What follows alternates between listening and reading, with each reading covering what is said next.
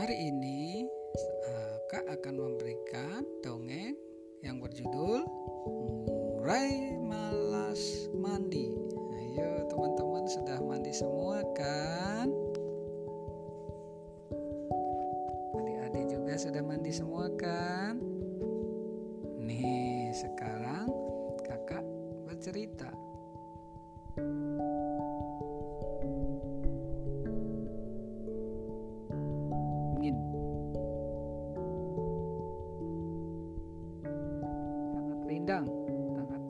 Bagus buat berteduh kita.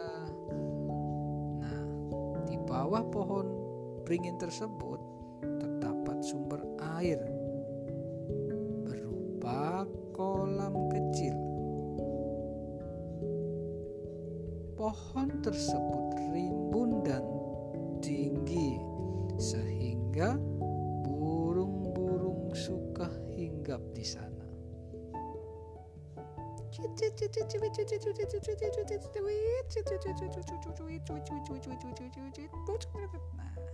Suara burung-burung bercengkrama, berterbangan dan sesekali menyegarkan tubuhnya di kolam kecil taman.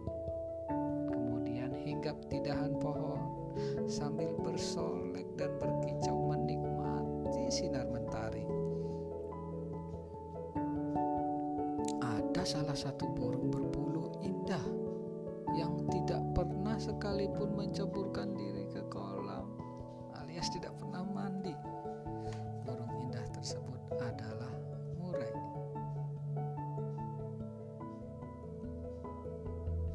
Hai murai, ayo bermain air di sini, ajak Boksai.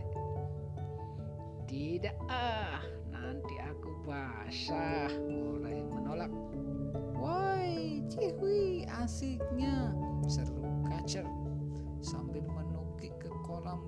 bergabung dengan teman-temannya.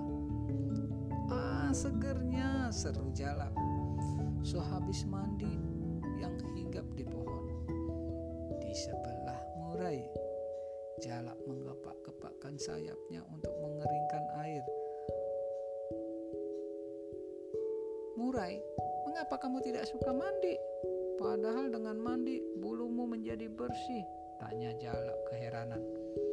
Tidak. Kamu lihat, jalak, bulu-buluku ini sungguh indah dan berkilau. Meski aku tak pernah mandi, bahkan tanpa disisir pun buluku sudah rapi, ujar Murai.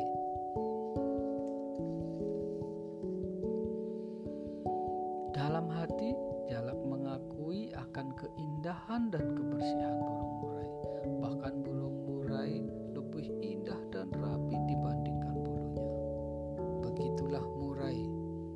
Ia memang malas mandi. Murai hanya sesekali menyisir bulu indahnya dengan paruhnya.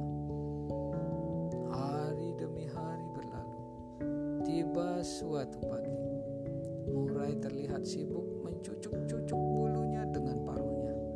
Tubuhnya terasa gatal. Aduh, gatal sekali. Merintih. Rintih. Gatal sekali.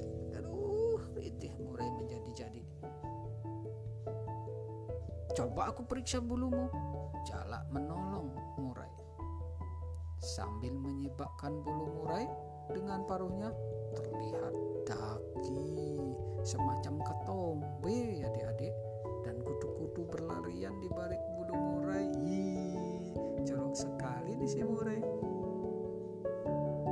Banyak kutu juga daki putih di kulitmu, juga luka-luka karena cucuk paruhan, cucukan paruhmu, seru jalak. Sebaiknya kamu hentikan mencucuki tubuhmu. Nanti tubuhmu menjadi luka-luka. Nasib Boksai. Tahu adik-adik mencucuk itu kayak menggaruk tapi dia pakai paruhnya yang runcing itu karena kulitnya gatal. Cepat mencebur ke kolam, kutu-kutumu akan hilang dari bulumu. Timpal kacer.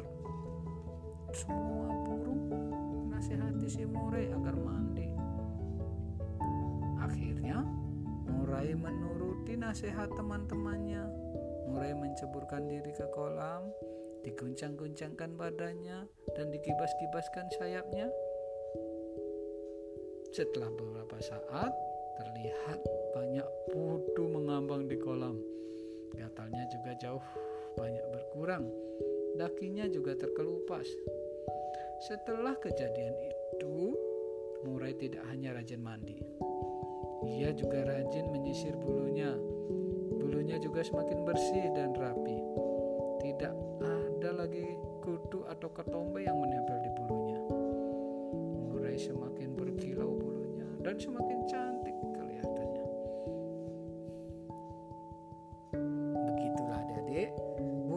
murai bersuara merdu sekali. Bulunya juga sangat indah.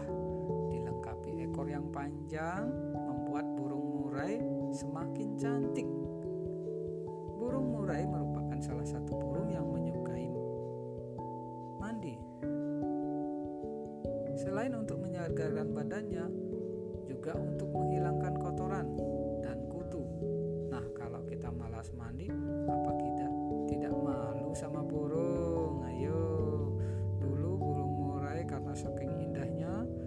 Kulitnya, bulunya, cantiknya, dia tidak mau mandi karena takut kecantikannya hilang. Tapi tidak, tidak begitu salah kalau si murai itu bilang begitu, berpikir seperti itu. Justru dengan memandi kita akan merawat tubuh kita dengan baik, ya kan? Contohnya si murai tadi. Ayo, siapa yang tahu burung murai? Dia burung yang paling rajin mandi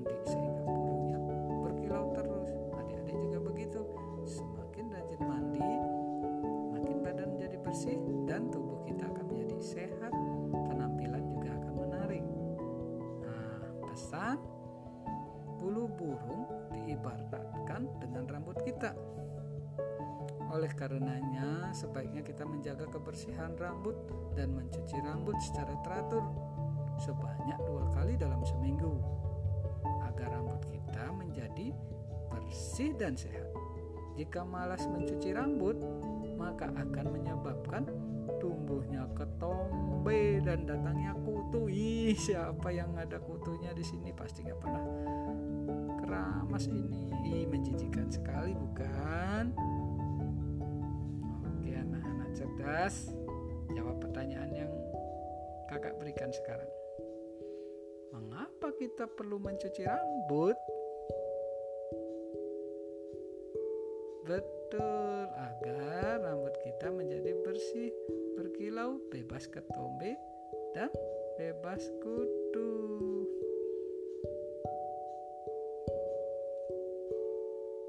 Pertanyaan kedua, bagaimana suara burung murai? Ayo, siapa yang tahu suara burung murai?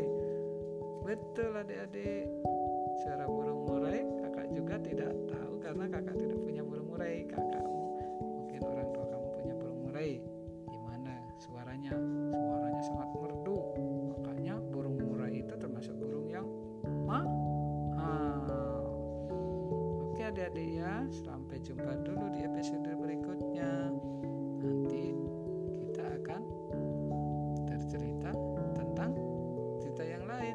Saja, sampai jumpa.